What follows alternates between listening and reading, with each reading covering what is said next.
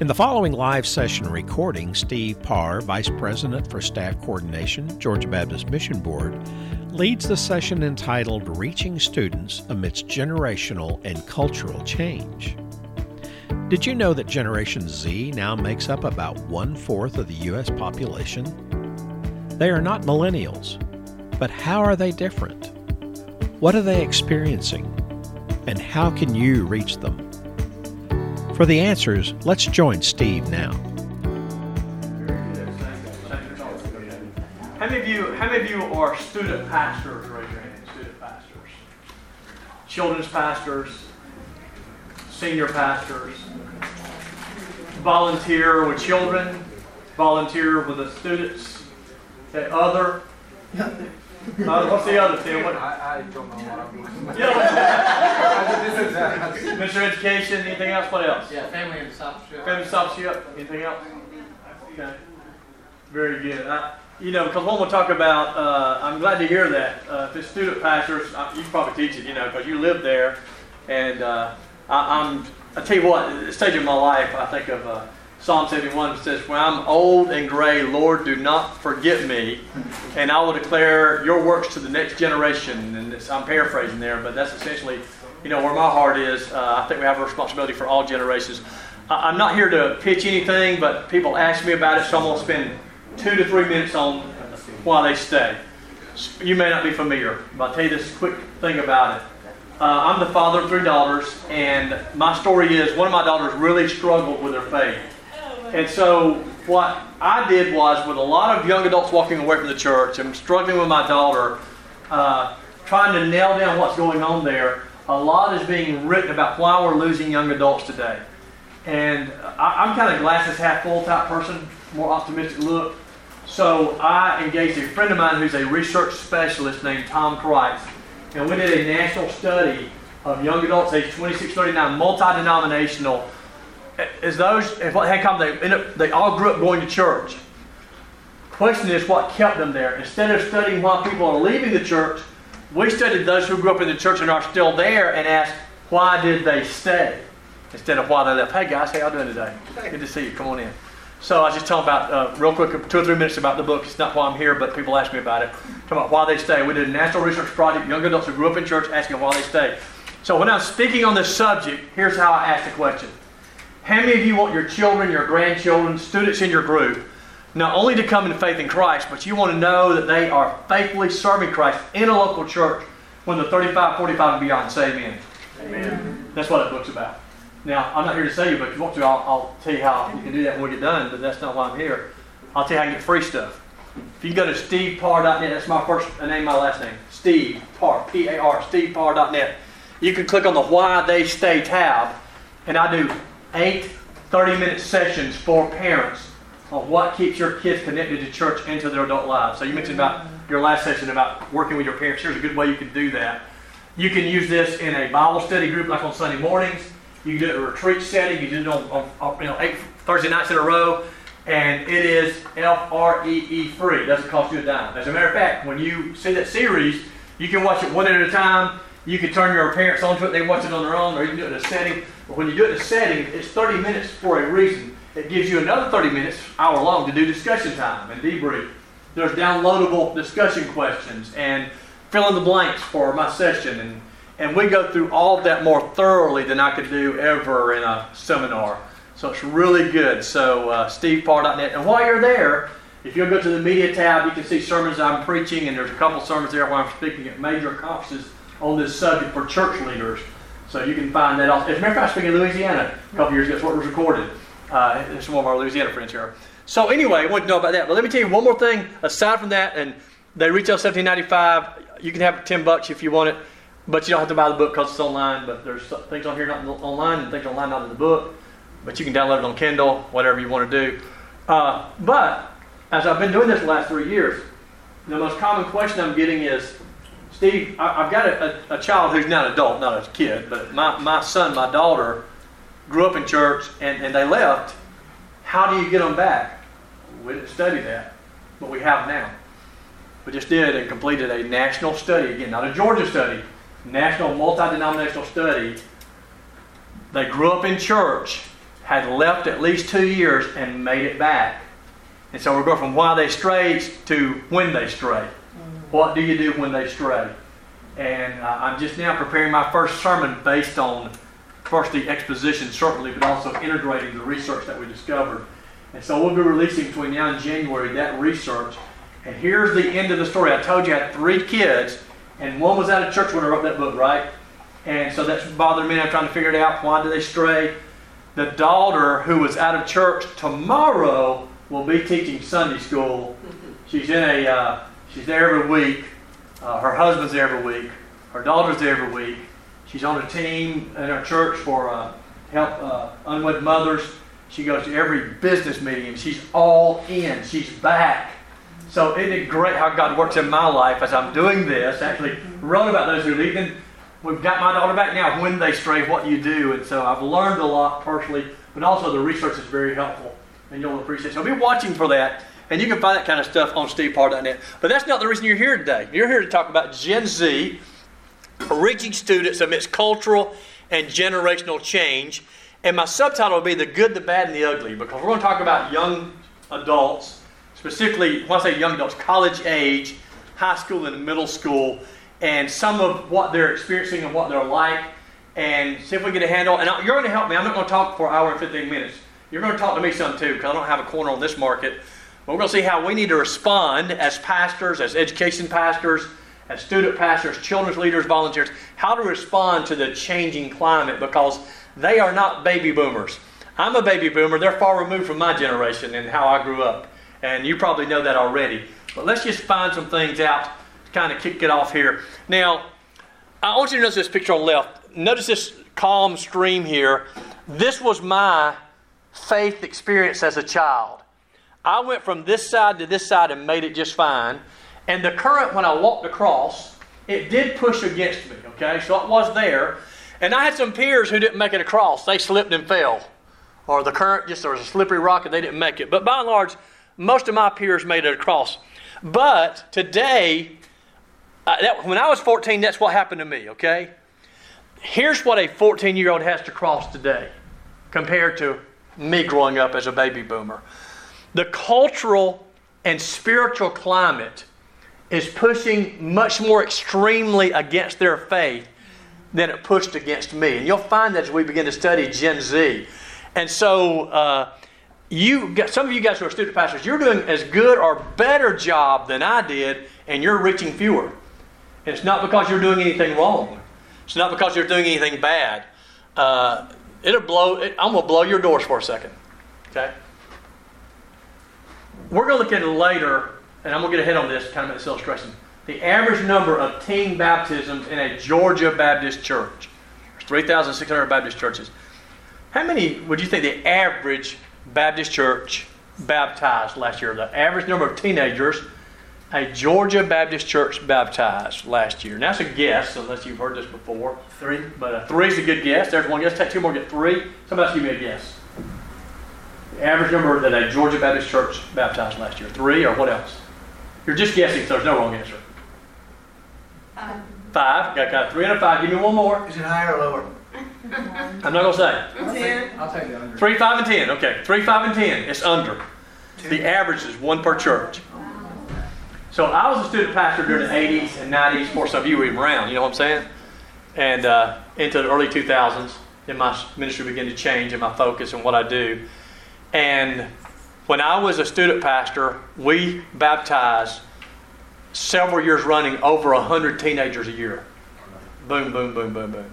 And you look at me, I'm not Mr. Cool. I, am not at all. I'm anything but. I'm square. I really am. You know, uh, but how is it we're baptizing so many teenagers? Well, that's another story for another day. But I'm just saying, churches aren't doing that. And if I were a student pastor, it wouldn't be happening today. It's not the, the environment is different. The culture has changed and I'm not going to say it's impossible. With God, all things are possible. But it is much more of a challenge today uh, than it was when I was coming up. But now, it's true that the cultural climate pushed against us, and it is tougher to be a teenager today than it was when I was growing up yes. in many ways. Culturally, it's tougher. Mm-hmm. Spiritually, it's tougher. Okay? But that don't mean I had it easy. Okay? Because my parents tried to kill me. For those of you who are under age 30, how many of you under age 30 raise your hand? Okay, I got to tell y'all something. you got it tough. Okay, I know you do, and it's been tough. But it was tough for me in other ways, not spiritually, but my parents tried to kill me. Did y'all know that? Yeah. See, when I was growing up, we never wore seatbelts. Never even thought about it. never, never, never crossed our mind. I lived here in Georgia. We'd load up to go to Orlando, and at our drive, and never wore a seatbelt. I'd play all the. I'd lay in the back window. My mama never put me in a car seat. You know, it's against law not to have a child in a car seat, right? There was no such thing as a car seat when I was growing up. You know, you know, ladies, y'all know where I was when I was a baby, six months old, and I was in a car. Do you know where I sat? Anybody, any ladies know? Passenger. Seat. Where do you think I sat? Passenger seat? Passenger seat? Where do you think I sat? At six months old. The floorboard. You know where I was? I was in the front in my mama's lap. Oh, yeah. In the front seat with her smoking a cigarette with the windows up. That's where I was. Seriously. And nobody thought anything about it. That was the norm when I was growing up. So they tried to kill me. My daddy bought me a motorcycle and never bought me a helmet. He tried to kill me. You know who my hero was back in my day? Evel Knievel. There you go. So I'm out with a motorcycle jumping ramps with no helmet on. My parents never even thought about buying me a helmet because they tried to kill me. You know what parents say, don't you? Don't leave the yard. Don't leave the yard, honey. You know what my dad? But don't you leave the county, son. You stay. you stay within 25 miles, and you be back by Thursday now, okay? And I'd leave my house in the morning, and they wouldn't see me till after dark and never even think anything about it. You know, it's crazy. And today it's now, you know, eat healthy, honey. Watch what you eat. You know, I grew up with candy cigarettes and Big League Chew bubble gums. What I grew up with, you know, it's crazy. so I, I got about a dozen things like that I can tell you. So our parents tried to kill us when we were growing up. Things have changed, haven't they? And you're going to see in a little bit some of the characteristics how they've changed in terms of uh, Generation Z has been really affected by the way parents treat them and very safety conscious. It's not a bad thing necessarily. As a matter of fact, you know, my subtitle a while ago was Good, Bad, and Ugly. I'm not here to get on to Gen Z. I mean, you are who you are. I'm here to just show you how they've unique, uniquely grown up and how their experiences has, has affected them. Okay? So, moving along here, our transfer skills. Here we go. Let me show you the average baptisms in Georgia. Last year we baptized an average of one teenager per church. The median number was zero. Now, to show you the difference, average means you take every church, their baptisms divide by 3,600 churches, and it's really 3,580 something. I'm using a round number. The median would be half the churches baptized more and half baptized less. So that tells you right there. Half of our Georgia churches did not see a teenager saved and baptized last year. Is that not mind boggling? Mm-hmm. I want to you what's mind boggling, okay? How many of you came to personal faith in Jesus at age 19 and under? Raise your hand as I did. And look around here, get a survey. It's almost unanimous. You can put your hand down. The best opportunities in the response to the gospel today are teenagers. Now, I just finished an interim pastor at church, and one of my last Sundays, we baptized a man who was about 66, 67 years of age. Praise the Lord for that. That is very unusual. Most of our salvations come to those who are younger. Kids, a little higher. The average is three, the median is one. Half baptized one or less, half baptized more than one. The average was three. And, and we're beginning to see in North America an erosion taking place. Now, let me stop there for a second and tell you did you know Christianity is growing worldwide? And did you know there's more Christians alive and breathing right now than there have ever been in the history of the world? And did you know that Christianity is the largest religion in the world by over a billion? Now, admittedly, not everybody's a born again believer, but the largest faith system is Christianity by far. It is not the fastest growing religion. That would be Islam at this point. That can change a decade from now. It hasn't always been true, but right now it is. Okay? So, more Christians are alive and breathing. So, while Christianity is expanding, here in North America, it's actually in a decline or an erosion. That's why John Dickerson wrote a book called The Great Evangelical Recession. He's trying to dig down on what's going on, and immediately he identifies two things are happening. He says one thing is students aren't responding to the gospel like in years past, and we're going to dig into that, okay? But the other side of it is we're now losing more students at graduation than we're keeping, which has never been true. Mm-hmm. And then I wrote, well, they, I didn't realize that when I wrote this book, but that fits the subject right there what keeps kids connected to church into their adult lives. Now, here's why I believe churches need to heavily focus on kids and teens. And when I preach, let me tell you guys, I don't know how I look to you. I may look 95, I don't know this. But I'm in a unique place in my life, and I preach on this subject, and I can preach in a way I could not when I was 30 years of age on this subject. Now, just give you an example of this when I'm preaching. I look at adults of all ages and from my generation, and even seniors, and I will say this for any church to grow older, that means to still be in business 15 and 20 years now. For any church to grow older, it must be purposeful and seeking to grow younger. Hmm. I've never seen a church survive without seeking to grow younger. If you don't, you'll grow older and you'll eventually run out of people. You'll die. So, why do we focus on kids and teens? Because two thirds of people who come to faith in Christ will do so before they turn 13 years of age. Two thirds. Wow. Three fourths will come to Christ before they turn 16 years of age. And, and, as I was coming up as a teenager, and then in my youth ministry days in the 80s and 90s, and into some of the 2000s, very early on, uh, you know, people were coming to Christ, uh, you know, at 16 and 17 and 18. But now, 17 and 18 is almost too late in some ways. Now, talk to me about why that is, do you suppose? Why is it tough to reach kids at 17, 18, and 19 where it was easier when I was coming up? What's changed? Like you said, they're looking ahead to even get away quickly. And so if you're starting at 7 or 18, you've got little or no time Yeah. before now they're not even around. Yeah, they're growing up faster. And I say a 14 year old's not smarter than I was when I was 14. Their IQ's not, well, maybe higher than mine personally, but I'm saying that people in my generation, they're not smarter than my generation. They're not, they don't have higher IQ than my generation, but they know more than my generation at 14 years of age. How is that possible? The internet. Internet. I asked my wife yesterday, little, I said, Carolyn, I said, when we did our honeymoon, I went nowhere went, how did we figure out where to go? There was no, I don't remember. I said, I cannot remember how we figured the hotel. I don't, I, she said, well, we probably called a travel agent. I said, well, I guess I just don't remember. Because I'm so accustomed now when you want to go to uh, Hilton Head or you want to take a trip to Jersey or what you get online and you figure it out. You don't go call somebody. But I guess we got I guess we got a travel agent to figure that kind of stuff out. I don't even remember it so far removed from me now. But it's a reality that kids know more today. Now here's the that's good they know more and it's bad that they know more. It's bad in that they're, they're, they have so many more competing ideas.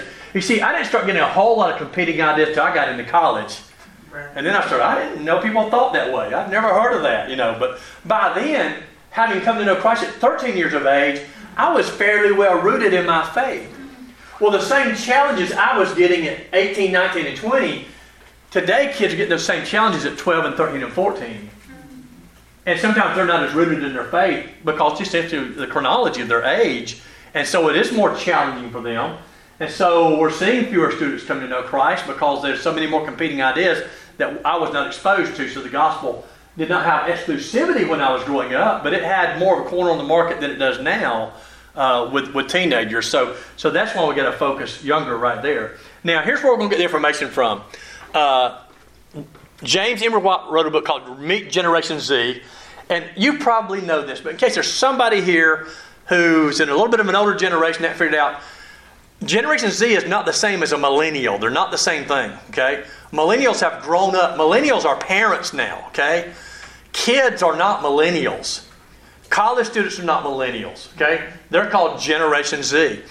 One thing that we've got going on now, I preach a message called When Generations Collide from 1 Timothy chapter 5 that a lot of people don't recognize. We're not, right now living amongst five generations in North America.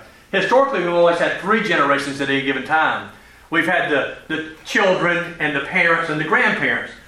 Admittedly, there might be a great grandparent around. But now, while you've got three the children, the grandchildren, and the parents there's five generations within those three groupings, going from our most senior adults, those aged 70 and older, called the greatest generation, who were profoundly affected by World War II, which they beat back Nazism and fascism.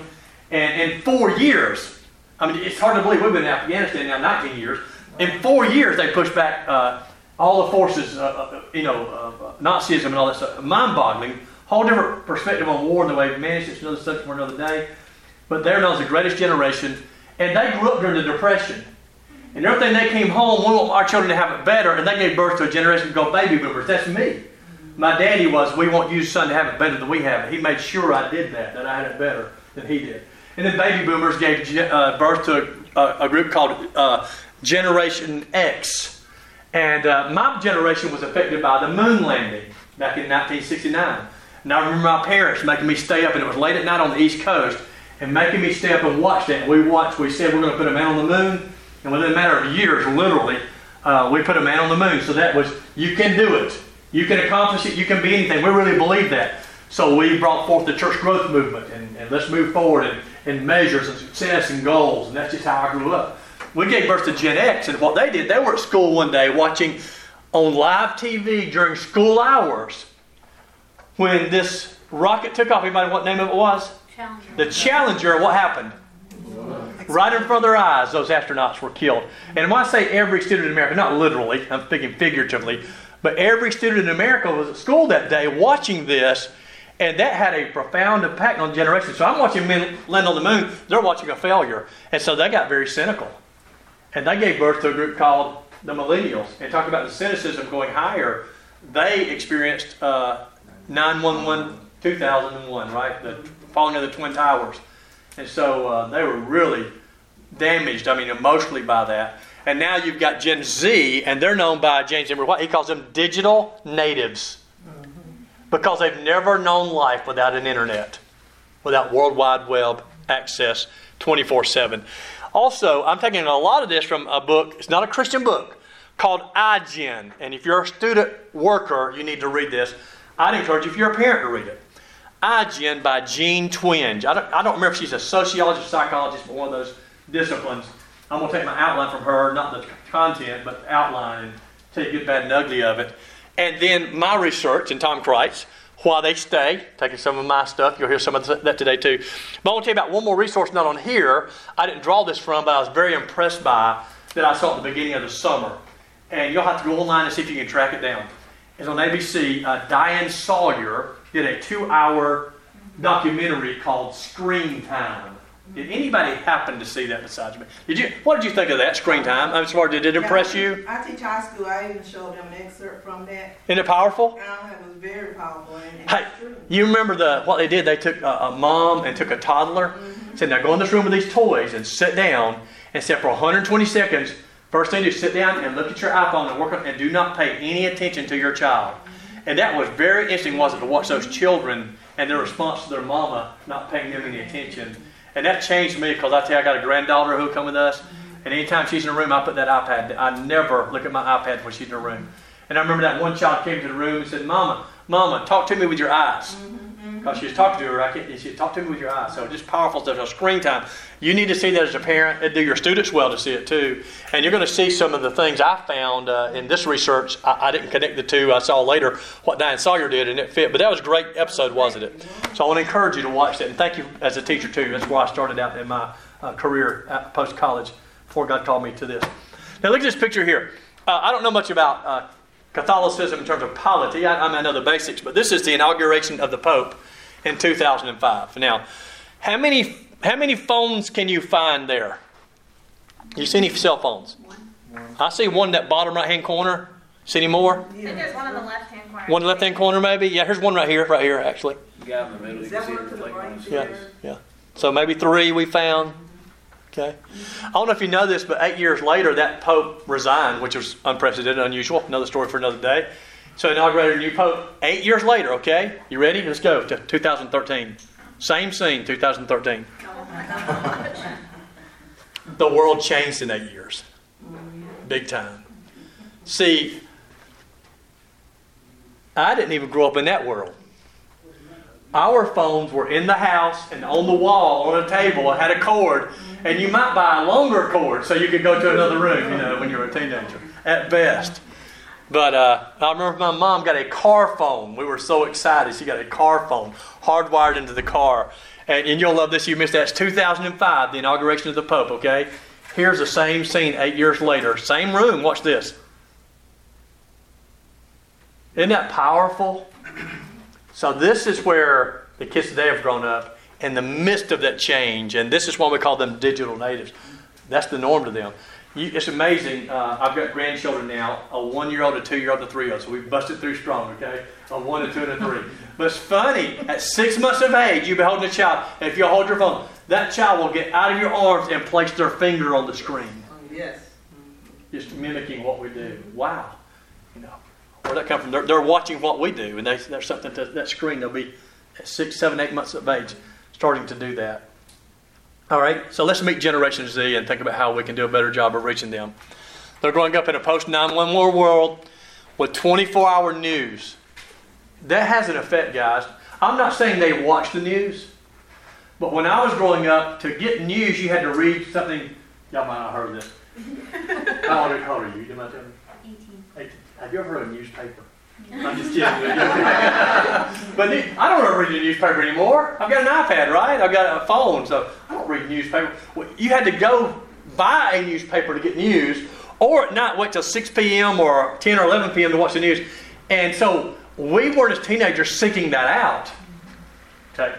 Well, today teenagers not seeking it either, but it's on 24/7, so they're they're getting more news. And where's the theme of news? When it bleeds, it leads. There's no good news on the news. You know what I'm saying? It's all bad news. It's all politics. It's all it's all just it's depressing. And I, my wife and I, we have to sometimes we have to take a fast from the news because I enjoy keeping up with the politics, what's going on. But sometimes it gets depressing. Sometimes they've grown up with 24/7 news, instant information. Who has the sixth most stolen bases in Major League Baseball history? Who knows the answer to that? Uh, no, but it's not. I don't know, but any of us who has this device could find the answer in 120 seconds. How would you do it? Siri. Google it or Siri. You can Siri, you can Siri, you can find it. It's amazing. Listen, there's more right here than was in my university library times tens of thousands. That's mind-boggling. I could go to my library and couldn't find that out when I was in college. And now any teenager can pull that up just like that. They have access to that level of information. So, again, there's good things about that, by the way. There's positive things about it, but it has an effect. And, and global social connections. When I was growing up, I was influenced by a very uh, small group of people parents, grandparents, teachers. And the teachers' communities tended to reflect the communities when I was growing up, and uh, our churches and so forth. And even kids who didn't go to church were broadly affected by the church when I was growing up. But now kids have access to people across the world, and people across the world have access to children because of the World Wide Web. Okay. Uh, Gen Z makes up. Did you know this? That Generation Z, which is broadly age 10 to 24, and depending on who you're reading, that might vary a little bit. But generally speaking, it's our middle schoolers, high schoolers, and college age students, youngest adults, age 10 to 24. That group makes up right now 25.9% of the U.S. population. That percentage will go up as many of our seniors go on to be with the Lord or into eternity, okay? So it will go up to 26, 27, 28, 29%, and then it will level off right around there.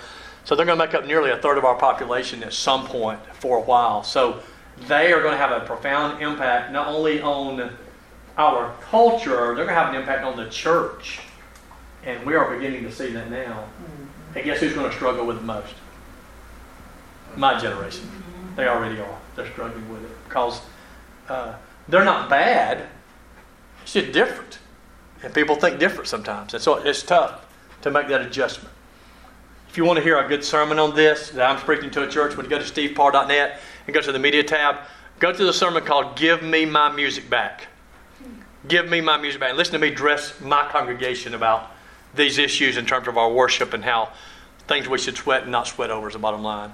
Uh, can I give you this little 30 second nugget of it? I, I talk to adults about. I said, listen to this. I don't even like all the music we do in our church, but it's not about that. Here's what I've discovered: I can turn to any station I want to on the drive over and the drive home. So why am I quibbling about one or two songs? I can listen to the rest of all the music I want to that I like. It's not about the music. And here's the question I get to: Is Jesus not enough? I don't go to worship uh, because of the music one way or the other. I, you appreciate it or not. I go to worship because Jesus gave his life, and I'm a part of the body of Christ, and I'm there to worship corporately. I can go independently, but God gets blessed by our corporate worship. I'm there to serve him, and Christ needs to be enough. They live increasingly, and this is a good thing, increasingly in multiracial and multi generational homes. A lot of the racism that I grew up with is is among Generation Z, it's just not even an issue at all.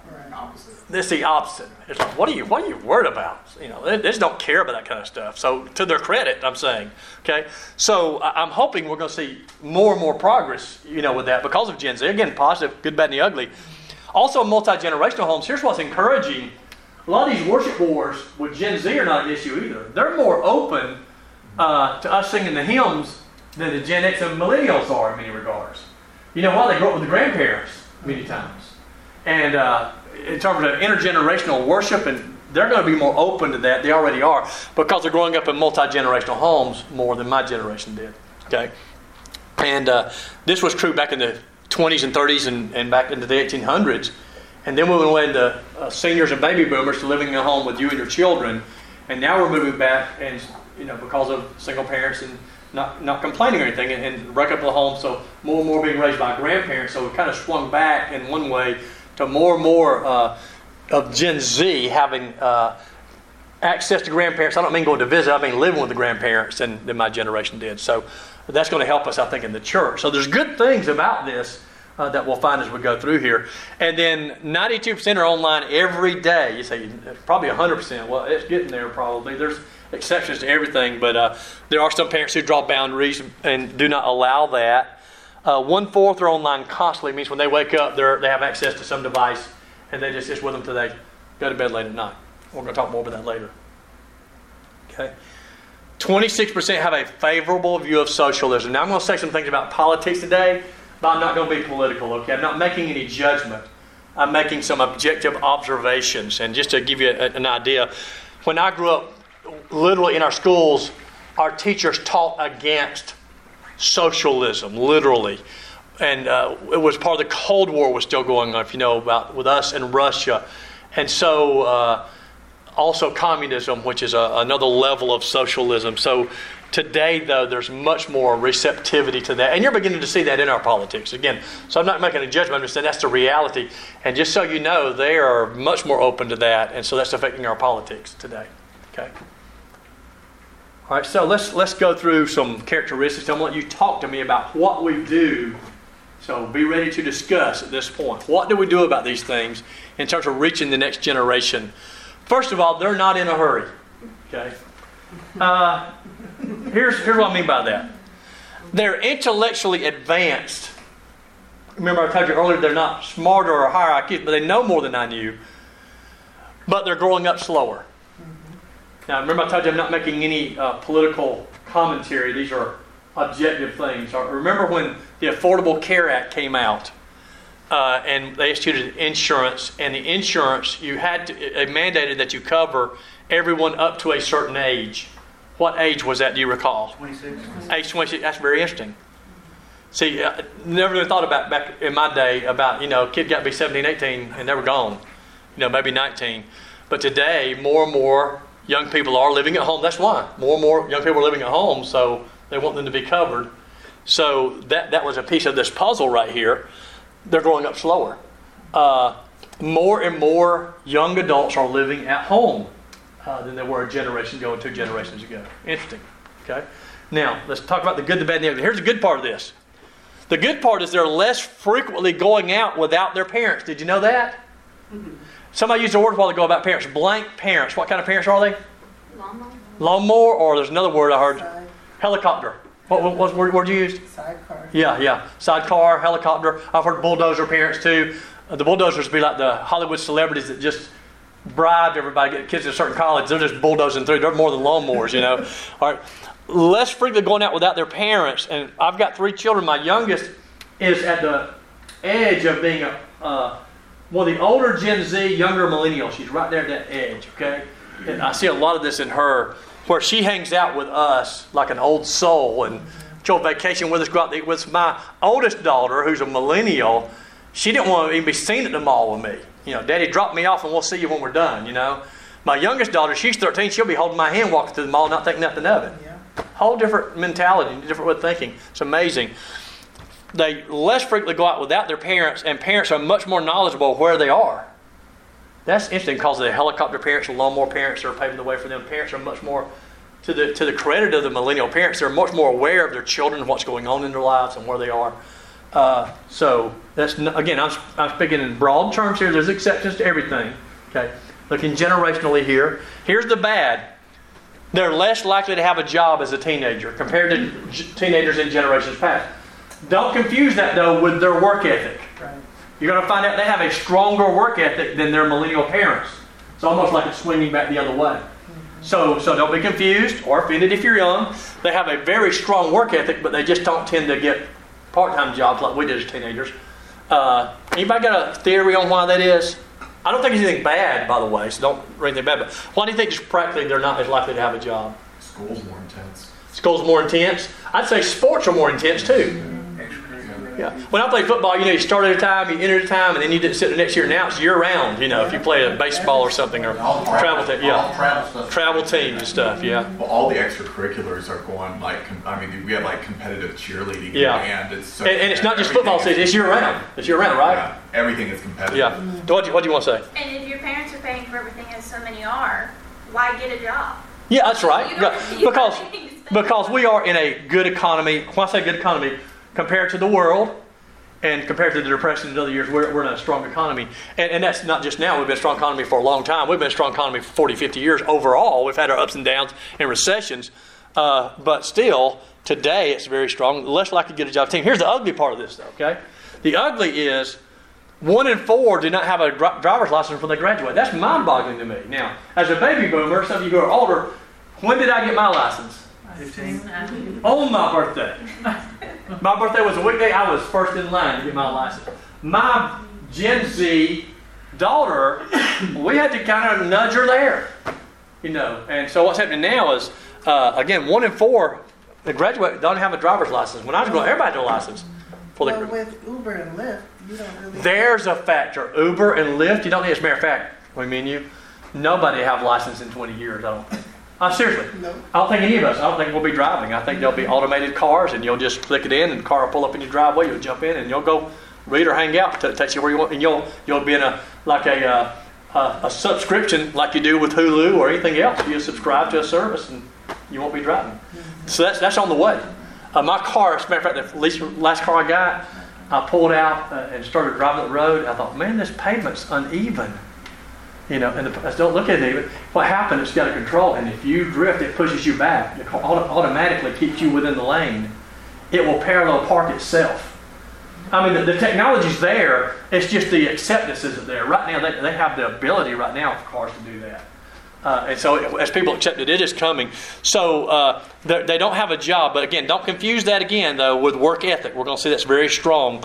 Uh, and we're going to see some things about this, about driving in a moment. What, anything we need to do here, as, in what you do as a leader, anything you need to respond to, or you think we need as a church to be aware of, we need to be doing or not doing? You need to give them more opportunities to lead in different ways, because, you know, even though they are intellectually there, a lot of times they're not put in those leadership positions, especially in the church, Mm-hmm. um, because we do have so many helicopter parents, Yeah. stuff like that. Um, they don't have an opportunity to lead, I think, the way they need to. Yeah. Um, Yeah, hey, that's good. How does that affect your Wednesday night Bible study? If mom and daddy's not there, they're not there, right? Because they're not. When I, you know, they used to drive, and and uh, and now if they do drive, when I was driving, I'd go pick up all my buddies. That's against the law now. You, you got to drive a certain amount of time before you can get out of your car. And parents being more safety conscious. They're not as likely to. I made a huge mistake of encouraging the youth when we first of all started to get jobs. I thought it was a good thing. You know, there was a lot of people that were just, they weren't doing anything. I said, well, you should get a job. I had a lot of them get jobs, and but I, it was kind of bad because then they were missing Wednesday nights. Yeah, yeah, yeah. That was good to work. Yeah, you asked. Shot myself in the foot. Yeah. But they did get jobs, and they, you know, That's right. All right, let's let, let's move. Internet. This is no brainer. Time online is growing. We're going to talk about that for a second. Here's the good part of this. They have access to information at their fingertips, which dwarfs what former generations had in university libraries. We talked about a while ago. That's a good thing, generally speaking. Okay, access to information. The bad is teenagers today spend an average of six hours a day online, and that's probably low, if anything. 87% are on social media every day. That could be good. That could not be good. Know, just because a kid says he has 30 friends, that doesn't mean he has 30 friends. May mean they've got 30 followers or 30 people on their, you know, social media account. And we're going to see there's a real issue here. But uh, they are certainly, my, again, I see my youngest daughter, okay?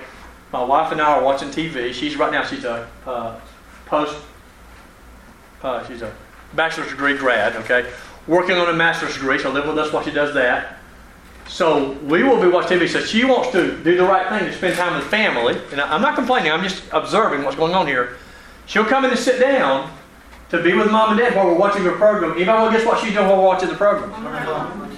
Earphones on, watching Hulu or Netflix, watching her program she wants to watch. She doesn't watch network TV like we do, And I'm again not complaining. Uh, By the way, mean, when you, I appreciate her coming down and, and being in the same room where a lot of kids would just go and isolate themselves. And to her credit, so I mean that's a, a positive reflection on her. It don't bother me. She's watching what she wants. That's fine. I'd rather be in the room with us though than not. You know, if we're in the same family, you know, the same time.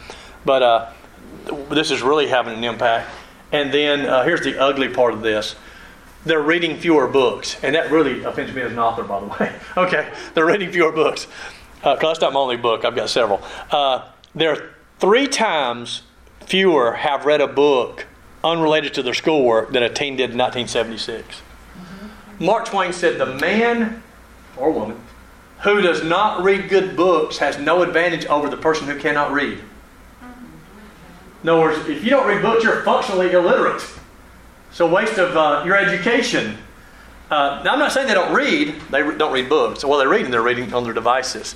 But there's value to books when you take a sequential subject over the course of several hours and you really let it saturate into your thinking. It affects you differently than just reading articles and posts online. It's not. It's not apples and apples. It's apples and oranges. So, to that point, okay, your question is how can we help? Okay. Well, I, I, I think kids are they're losing so much content when not reading, um, because I mean I'm not a reader. I, I, I have some self discipline. I have to force myself to read. Yeah, and that's fine. But It's my wife is a reader, so she wants to hear. I was in the class with Mr. Steve Parr. He had on a red shirt, khaki shorts, description, age, how many wife, kids. I just want to. know. I was in the room with Steve Parr. Right, gotcha. All right, let's go. What do you talk about? Yeah. And for the, for that generation, the reason they're so inclined to read the articles is because it doesn't have the details and it doesn't have the depth. It has quick facts and then I read an Yeah. article and move on. And for those of you who are parents, I just want to be very clear. There is a def- definitive correlation between students who are readers and uh, those who are not readers and their likelihood to succeed in life. Bottom line, just talk about everything and the way they handle their finances, uh, their relationships, and so forth. It does have an effect. I, I, I was, uh, you heard Jamie Duke's testimony perhaps this morning. I had to take special reading classes when I was a kid, and uh, it's amazing what God did, you know, in my life. But you know, in the first three years, a kid learns to read, and after that, you read to learn, and that's why we've got to really be adamant in our churches helping kids learn to read, not just leaving it to the school, but we're helping them set up a life of, I say success, I don't want to overstate that, but by helping kids learn to read. So there's one way we help. Are we mentoring, helping kids in our, not just our church, in our communities, learn to read when they're young? Um, I know like Audible and podcasts are like huge among um, the millennial generation. Mhm. My, my, like I probably, I think probably over half of my books I read now are on Audible. I can make an argument that Audible is a legitimate substitute for reading because that is a book where you're taking a subject and you're really, you know, diving deep and absorbing it. But is, is Yeah. it, uh, does this take into account? Um, does, does Gen Z listen to Audible? I don't know. That's a good question. I, I don't know the answer to that. It's a good question. It's a legitimate question. But I'm just saying, I personally, I would equate listening to an Audible book same as reading the book. That's just apples, you know, apples there. But versus not digging into books which are, are more in depth look into a subject matter. Okay. There was an article, I can't, I'm sorry I can't quote where it was from, but all of the presidents and CEOs of all the top um, um, executives like Google, Facebook, all that have kids, refuse to allow their children to have any technology. They go to schools where books only and technology is banned. Yeah, isn't that interesting? Any of you fam- uh, familiar with Dave Ramsey? Anybody familiar? Talk about financial thing. They did a major national study on millionaires, and one thing they found out was that well over 90% of millionaires are, quote, when I say self-made, they didn't inherit it. Nobody gave it to them. They worked and got it. And he talked about all the characteristics, qualities of those who made a million dollars plus of, of net worth, and they're just normal neighbors, or not rich and famous, just your neighbors. One of the common qualities of them was they are avid readers. It, it affects you in a lot of ways. I've been an avid reader. I'm thankful, and I don't know how I got to it, but Lord, I didn't read when I was in school. It's really my post college life when I just started reading, and, and I always read now, always. Or in person, no more. This is a, you're, you're seeing this one. Uh, social interaction and people skills are in steep decline. Now, this is where you can help uh, in your ministry, social skills, and not just assuming it. Uh, here's the good part they party one third less than Gen X. And when I say party, I mean bad party. You know what I mean by bad party? You know where things are happening, don't be happening to drugs and alcohol things. They they they go to that kind of thing. That, that goes back to the helicopter parents and you know, watching over them and so forth, safety consciousness of their parents. But also, uh, there's a little bit of fear in them, so they they're not doing those things. So those of you student pastors, I probably dealt with this a lot more than you did in terms of the problems in my group. Not to say you don't have kids struggle with alcohol, drugs, used to tobacco at young age, those type of things. But I'm saying it's there's less happening now, even than a generation ago. And here's the bad part: their gathering with friends daily is cut in half since 2000. They're not hanging out. We used to worry about kids hanging out at the mall. Now we say, go to the mall. get out and do something. Again, my, my daughter's great example. My, get out and do something. Go do something. It's all, you know, instead of being in the home. And, and, you know, you want, you want a good balance there is the bottom line, okay? Online friendships are more common than personal relationships. Here's where the church can make a difference, by the way. And I want you to think about how we do this. Here's the ugly before we do that. Spending more time alone results in more loneliness. And if you spend time alone and get lonely, you're less happy. If you're less happy, there's an increased incidence of depression, which leads to perhaps clinical depression, more screen time, and we saw this with the Diane Sawyer report. I, I wrote this before the Diane Sawyer report, and we saw this, didn't we? More screen time directly correlates to clinical depression. Let me show you another way. I take kid A, and I don't want to be disrespectful, I say kid, teenager, young adult. I take one that spends nine hours a day with screen time. I take one that parents have some boundaries and they get a maximum of 90 minutes a day of screen time. I'm not endorsing or anything. I'm just saying 90 minutes and eight hours. The woman eight hours is more, much more susceptible to clinical depression because they're spending more time alone. They're more inclined to loneliness. And so, so as parents, I want you to know, first of all, you got to work on screen time. Secondly, what are we doing to help parents with this issue? Some of them are oblivious, just so you know this, okay? They just grew up, they just don't think anything about it. All right, now, now what can we do? How can we help on this one here? This is one the church can really engage. Having, having more events for your team. man. Events for teens. Man, here's, here's a promotion for your small groups right here. Mm-hmm. To your parents mm-hmm. and to the parents in your community. Mm-hmm. Even unchurched kids say, hey, listen, your kids, when they come to this group, uh, they're you know going to be healthier. Is the bottom line. Our, our, church is healthy for your child because they're developing relationships. We're going to put them in a relationship with not only other teens. We're going to put them in a relationship with adults who will promote values that you'd appreciate. They'll say the same thing you would say if they listened to you. In other words, your teens will listen to you. So and, and you need that. So what else? Yes. I, this is interesting. Um, I just came into my my new church, and um, the decision was made before I got here. I'm not really a fan of it, but they have basically cut. They don't really do anything on Wednesday during the summer. Okay. Not not, but um, but the youth team and I, we were like, okay, we you can't do this with youth, like they get bored and they. But we were kind of thinking more in our generation of, well, you, you, they get bored, they're going to go out and get into trouble. But it sounds like it's almost an opposite problem. Yeah. Actually, which I mean, we did No. the right thing either way, but it's. No, when I was bored, there wasn't nothing to do. You know, today now I got my iPad. There's so many things on the iPad or on my computer or a video game platform. So much more that you can do. So that's it's the opposite problem it is. But uh, uh, to your point, in the summer, I mean, as a student pastor, we'd ramp up ministry in the summer, uh, not ramp it down. I see a lot of churches ramping it down. And again, it's, it's not about the ministry. It is. It's about the relationships we're helping because we're helping students have a healthier life. And between me and you, I, I want to tell you, a student who's living a healthier life is more likely to come to know Christ, honestly than one who's disconnected and struggling, okay, and isolated. So you can make a difference here, okay? Uh, number four is this they're insecure. Mental health issues are increasing among our teenagers, okay? On the good, bad, and the ugly, of all the 10 things, I don't know if I can get all 10 today, and I'll tell you how to get all of it if I don't. I couldn't find anything good, so I had to just stretch it on this one, okay?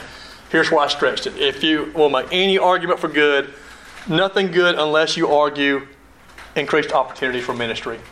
I'm reminded of the two guys in Alaska, and there's a major wolf invasion problem. So the government offers $300 for every wolf skin, wolf hide, in other words, to bring them in. So two guys go out, and they, the first day, kill several. Man, they're smoking. They're going to come there and make a lot of money. They lay down to camp that night and wake up at 3 in the morning with this low growl and they open their eyes and he looks around and sees about 200 sets of eyes surrounding them, closing in. he turns to his friend and says, Hey, Wilbur, wake up. We're about to get rich. That's funny. Y'all have to think about that, okay? They're about to be eating up, but these guys got a good attitude. They're about to get rich here. I see this. I say, man, it's, it's horrible out there, you know, with all the mental health uh, challenges. And well, no, this is an opportunity for us for the gospel. There's more lost teenagers than there ever have been before. So do you, do you sit around and growl about it? I say, wow, we've got better opportunities than ever in ministry to see teens and students come to know Christ. So it's just a matter of how you look at it. Okay, and sorry for the flat falling joke there. Okay. Smartphones have decreased sleep time. Now, I've got an educator here. Can you help us on why that matters? Oh, Why does it matter how much a child sleeps? Huh? they sleep in class. That's, that's right. They, they can sleep in class. They're not, le- or, or, they're, or if their eyes aren't shut, they're mentally checked out. They're not engaged, right? Now, you, I all of you know you've got you know you've got enough knowledge of, of, of uh, uh, human development that does a teenager require more or less sleep than a fully mature adult? A More. Oh yeah, that's why a teenager sleeps till 10, 11, 12 on Saturday morning. They're, that's okay. They're supposed to be doing that. They, they need that. They need extra sleep. Uh, so we got to understand that even as parents got to understand they're going to need more sleep, and they are going to sleep later. And, and uh, we got to have boundaries about everything. You know, I understand that, but it's got to be got to give a little bit here.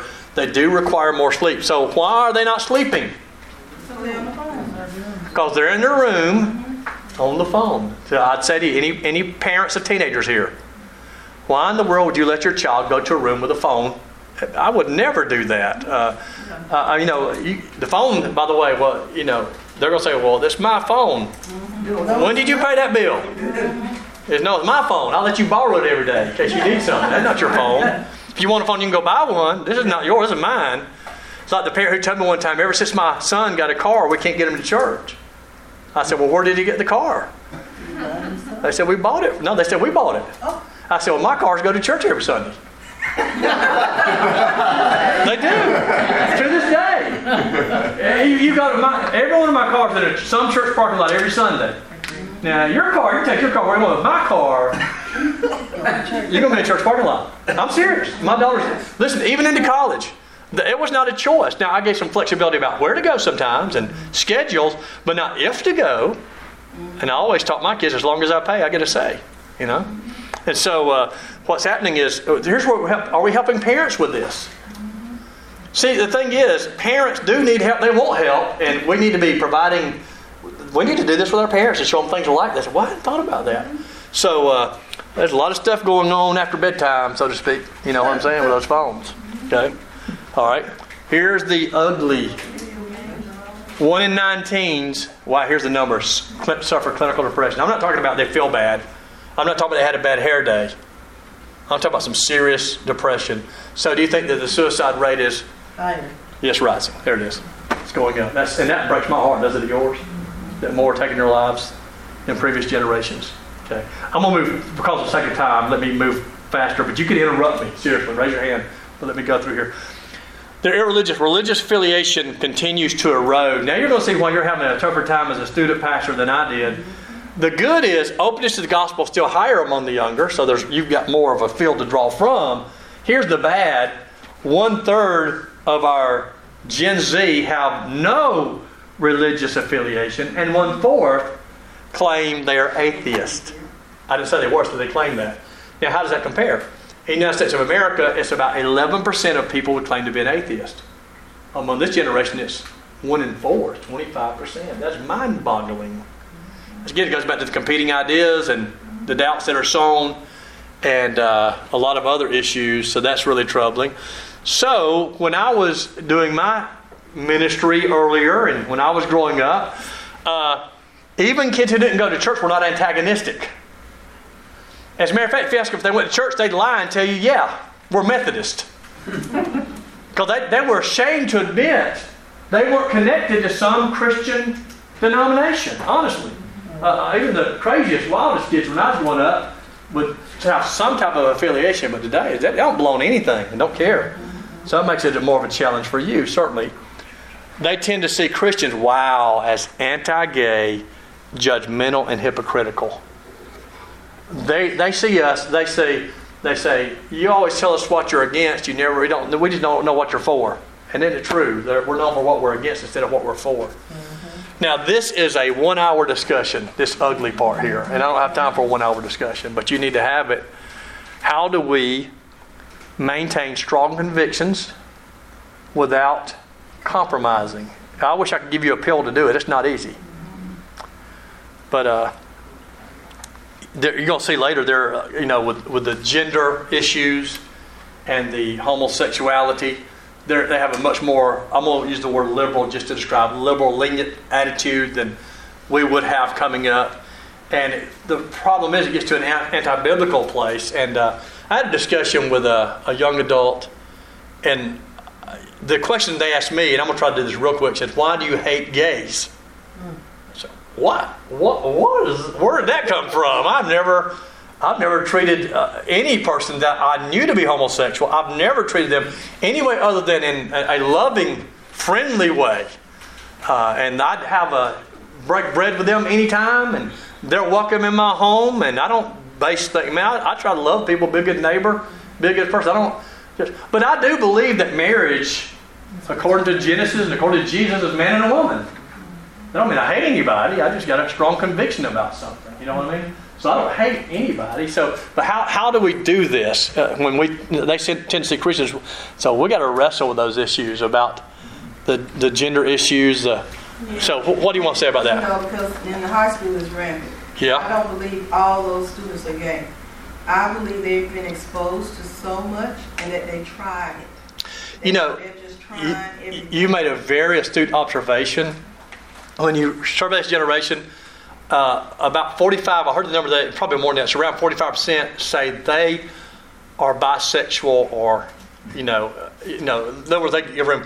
Interestingly, if you go back in generations past, it, the word's always been people are born that way, and again, I'm not making generalizations, born that way, and that kind of contradicts if they're born that way, it would still be the one to three percent that would not have changed. And the fact that now 47 percent are saying that shows you that people can be recruited into that lifestyle, uh, even if you make the argument people are born that way. Okay. I had an interesting thought the other day. I was talking to a brother at work about it, and it was uh, just going on from what the lady behind me was saying. What if someone is uh, claiming to be gay, and uh, they're posting things on the internet, and then they grow up? Uh, they, these are adolescents. Right. They grow up into adulthood. They have a history of being gay. It can really hurt They, their. they may not have been gay to begin with. It can cause a lot of pain in their life down the road. Absolutely. Let me tell you, uh, my and my and I got this quick. My interactions with people, whether it's homosexuality or any other issue that the Bible would name as sinful, my aim is not to get them to stop doing that per se. Not that I want them to do that.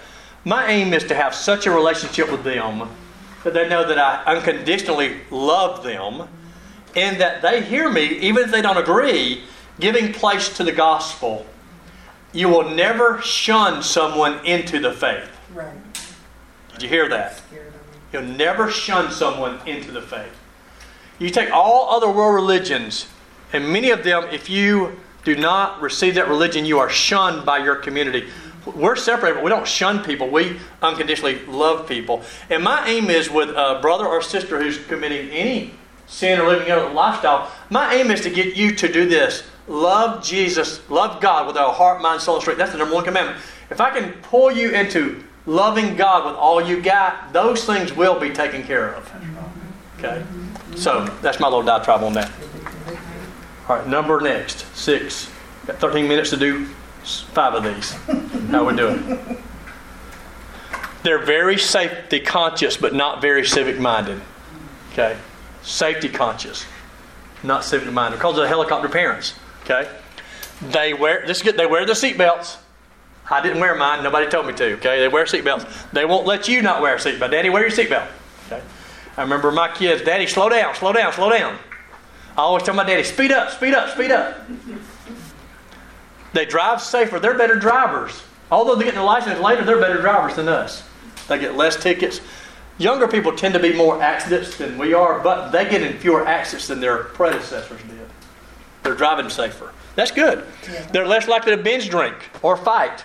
We could take the one on fight and talk about men need to be men and things, but there's hmm. pros and cons there. But, I, but I'm just telling you, ob- observationally, they're less likely to do those things than we were generations preceding them. half as likely to get in a car with someone drinking as a teen would have in 1991. That's a good thing. You don't need to be getting in a car with somebody who's high, drugs or alcohol. So there's some good stuff there. Here's the bad, okay? They say that helping others is important, but they're less charitable in their giving. They say, well, teens have never been charitable. We're not comparing them to adults. We're comparing them to others when they were teens. They ain't got no jobs. Yeah, that's right. They don't. That's right. They don't. That's a factor. They, they don't work as teens. That's likely. But we're comparing their giving to teenagers. So you understand what I'm saying? We're not comparing their giving to adults giving. We're comparing their giving to giving 15 years ago among teenagers. They're giving less charitably. What is that? What's the implication there for the church? They still have problems paying their bills. Well, that's. But how about for the church? No They would too. Well, I'm sorry. They would too. I mean, people tithe or they don't. Oh, there you go. One. Fewer resources. Right. What are we going to do? You know, if the average tithe now is 3%, not 10%, what's going to be when it's 1%? What's that going to mean for our churches? How many of you guys are in full-time ministry? Raise your hand. Enjoy it while you can, okay? Because I'm telling you, if the, I'm telling you, if, if, if this, if they get to be adults and that doesn't change, it's going to affect big fewer, fewer full-time vocational pastors and ministers. Okay, and we're, we're beginning to see some roots of that even now. Here's the ugly piece of this. Okay, they believe in safe spaces. And again, I, I told you a while ago, I'm not making any political commentary. I'm just giving you objective observation. They believe they should be shielded from ideas that are, in their mind, offensive. And that's complete upside down when I was coming up, where especially as you went to the university, to the campus, the aim was the sharing of ideas, the competition of ideas, and let the best ideas win out.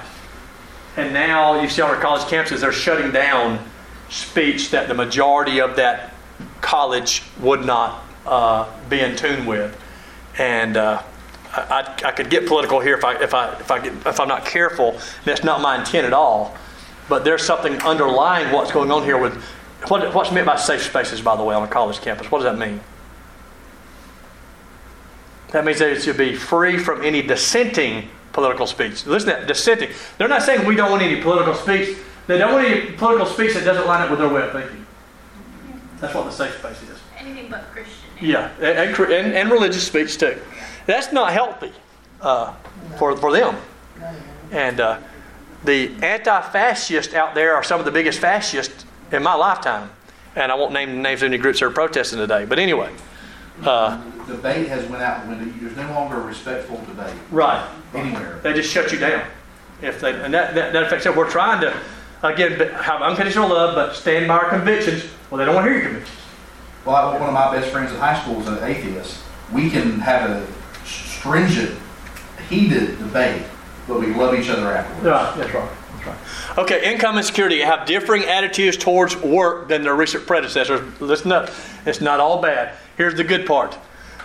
The decline in work ethic is reversing for the millennials, and millennials again. We're, uh, by the way, if you're in here, you're a millennial. That would not apply to you. Millennials or Christians have strong work ethics, but when you look at the whole generation, it is a admittedly, and if you're in management like I am, Christian, a nonprofit, you can definitely see a difference in the work ethic of that generation on the whole than in previous generations. But anyway, while their parents are known for a very poor work ethic, which has affected the church, they're really anxious to get into the market as adults. Now, watch this. I said earlier, they're not as likely to work as teenagers. We described that earlier, maybe the ball and extracurriculars. But they are anxious to get into the job market as adults. As a matter of fact, uh, let me see if, if this one covers it. Uh, the ugly is they're less likely to want to own a business because they're risk averse, very safety conscious. Now, when I was my, when my oldest daughters went to college, we anticipated it would take them about five years to get a degree. The ideal, I got mine in four years because I knew which college I wanted to go to. I knew what I wanted to major in. I went to that college. I did that major. So boom, I pushed it out in four years. But if you decide you're going to change your major, or if you change colleges, you're ordinarily going to add a year to your experience. So the average was five years. Did you know with Gen Z, the average is no longer five years? Anybody know what it is now? Eight, No, it's, it's not eight. It's getting better. really? You said it's getting better. It's three. It's fine. It's three. Because they can start in high school. Bingo. My Gen Z daughter graduated in three years. You know why? She had a year under her belt before she graduated high school. Now, there's an economy to this too. Colleges now, with the advent of online learning, And my daughter right now is a master's degree student at University of Houston, Texas. I was in Houston, Texas, speaking last weekend. There go Georgia. They're Texas. I was the keynote speaker there for Texas. And so I was there in Houston, Texas. My daughter is a student at University of Houston. She was not there. She's never set foot in Texas in her life. She lives in Georgia, going to University of Texas, getting an accredited master's degree. How is that possible? Because of the World Wide Web. So some good things there. Okay, but they're graduating in three years because the colleges know uh, if a kid's anxious to go, they'll take your money. You know what I mean? They'll take your tuition whether you pass or fail. They don't care. They want you in the loop. So they're getting kids started as juniors and seniors taking some classes. And a lot of these students, they're not working jobs and they want to get into the workforce. So they're coming into their first year of college as a sophomore, having completed almost a year's worth of work before they even get there.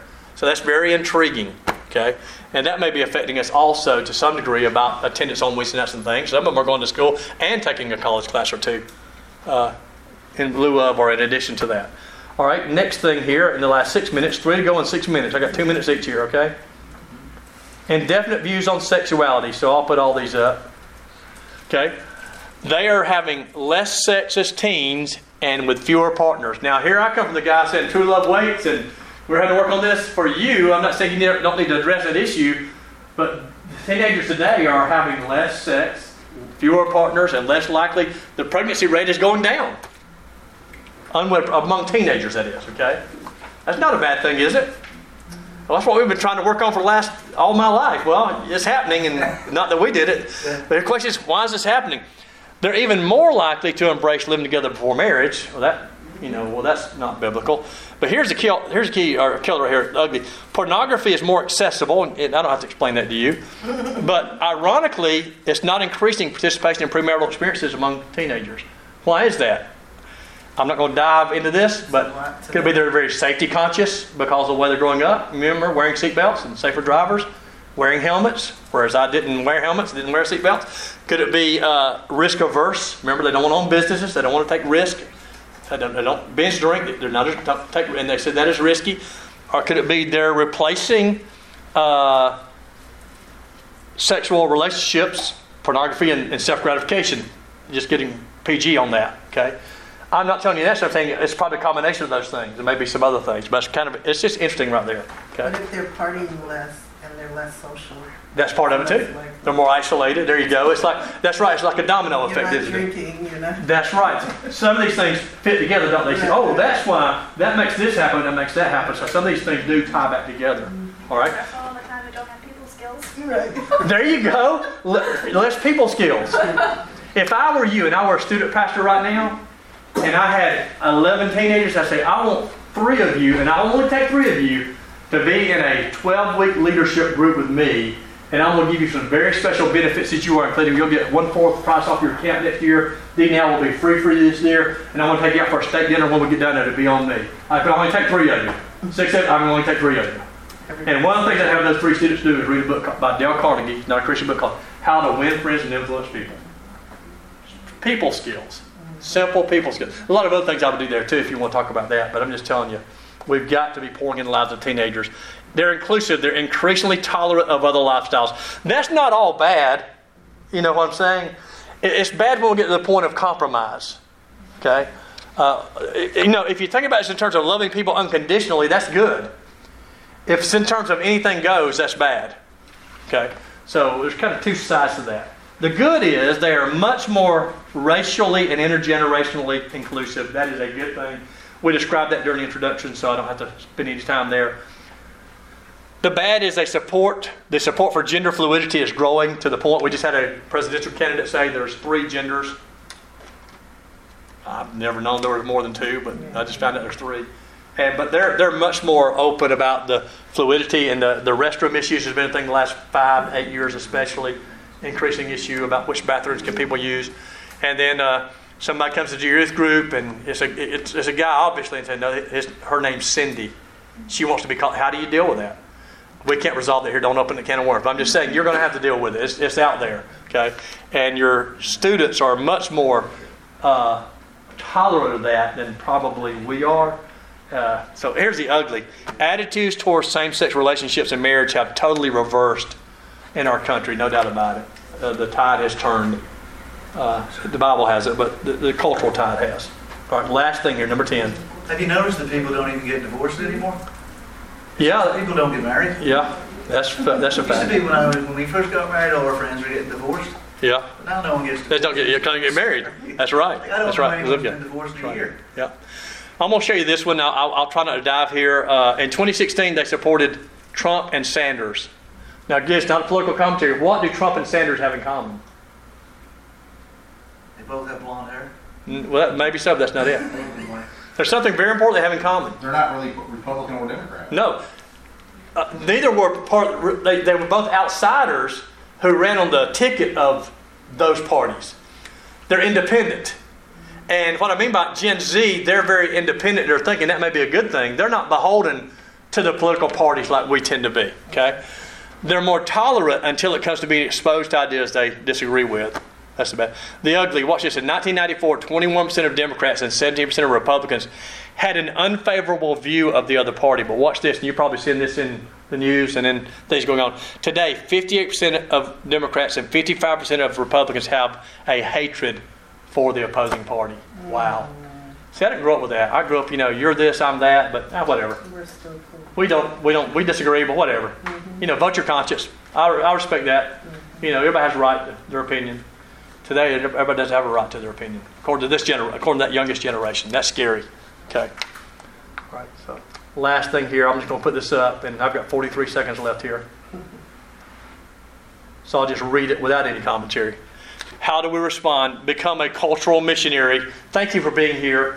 One of the best ways to minister to this generation is to understand them better. Okay? I'm not here to critique them, by the way. I'm in terms of being critical. Again, there's good here. It's good. And there's bad and there's ugly. And a lot of good things are coming out of this. Engage, for those of you who are older, engage and include younger people in leadership. Bring them to the table. When you have a committee, bring 20s and 30s and 40s, or every age group there. Prioritize children's ministry. It's no longer, you got to get to them earlier. Uh, Jason Britt, who I don't know if he's here speaking this week, uh, Pastor Bethlehem Church, he says the youth ministry of the 80s and 90s is the children's ministry today. You've got to really get to it sooner. Be purposeful in leader development and discipleship, and that's biblical, certainly. Okay. Now, I've got, I'm 12 seconds past. Okay, time, time is up. I'll hang around and talk, to know about why they stay, talk more about this. Uh, now you know who I am. If I can never help you in any way, I do serve with the Georgia Baptist Mission Board, and I'm the chief strategist there. I'm one of the executive leaders. If you ever need somebody from the mission board, you don't know what to do, who to call, you call me, and I'll make sure you get the help that you need from the mission board. Thank you. Hope you'll follow my ministry going forward, and I can help you. You let me know in any way. God bless. Take care, guys.